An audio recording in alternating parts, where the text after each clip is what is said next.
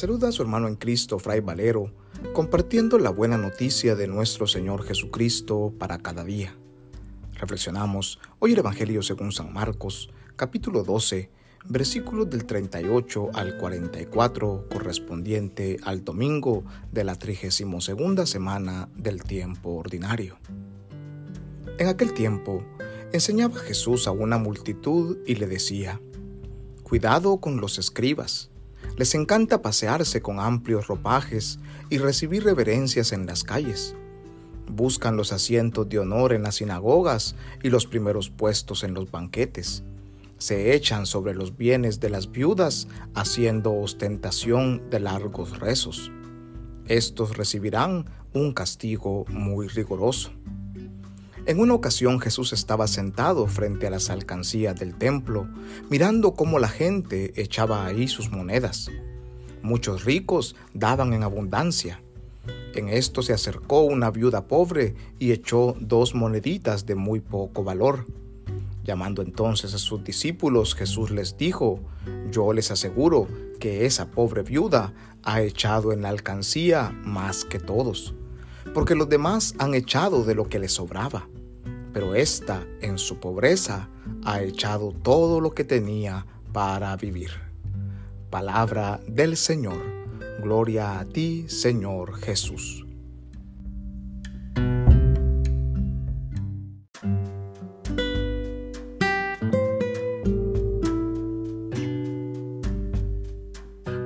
En el Evangelio que hemos escuchado, podemos encontrar dos grandes temas que están íntimamente relacionados. Por una parte, Jesús advierte a las personas que tengan cuidado con los escribas. Los escribas son los maestros de la ley, aquellos conocedores de la Sagrada Escritura que la enseñan a la gente. Son muy queridos por muchos porque estos les han transmitido la fe.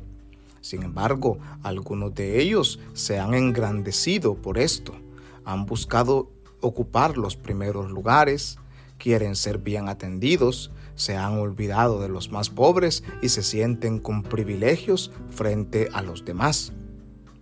Jesús previene a las personas que tengan cuidado con esta clase de escribas, ya que estos ponen pesadas cargas en la espalda de la gente y ellos muchas veces no viven lo que están predicando. Estos que esperan ocupar los primeros puestos en los banquetes y se echan sobre los bienes de las viudas, aprovechándose de ellas económicamente, estos, dirá Jesús, recibirán un castigo muy riguroso por aprovecharse de los más débiles. Por otra parte, Jesús se encontraba otro día sentado frente a las alcancías del templo y se dio cuenta cómo muchos ricos llegaban a dar su ofrenda al templo y esta ofrenda que ellos daban era las obras de lo que tenían. Muchos de ellos se notaba que lo daban por puro compromiso o con mala intención. Sin embargo, ese mismo día llegó una pobre viuda, desamparada por todos, que echó dos pequeñas monedas en la alcancía. Esta ha echado mucho más que todos los demás, dice Jesús, porque le ha ofrecido a Dios todo lo que tenía para vivir. Nosotros podemos cuestionarnos hoy qué tan agradecidos somos con el Señor por todos los bienes que Él nos ha dado qué tan generosos somos para compartir de lo que tenemos con Dios y con aquellos que no tienen nada.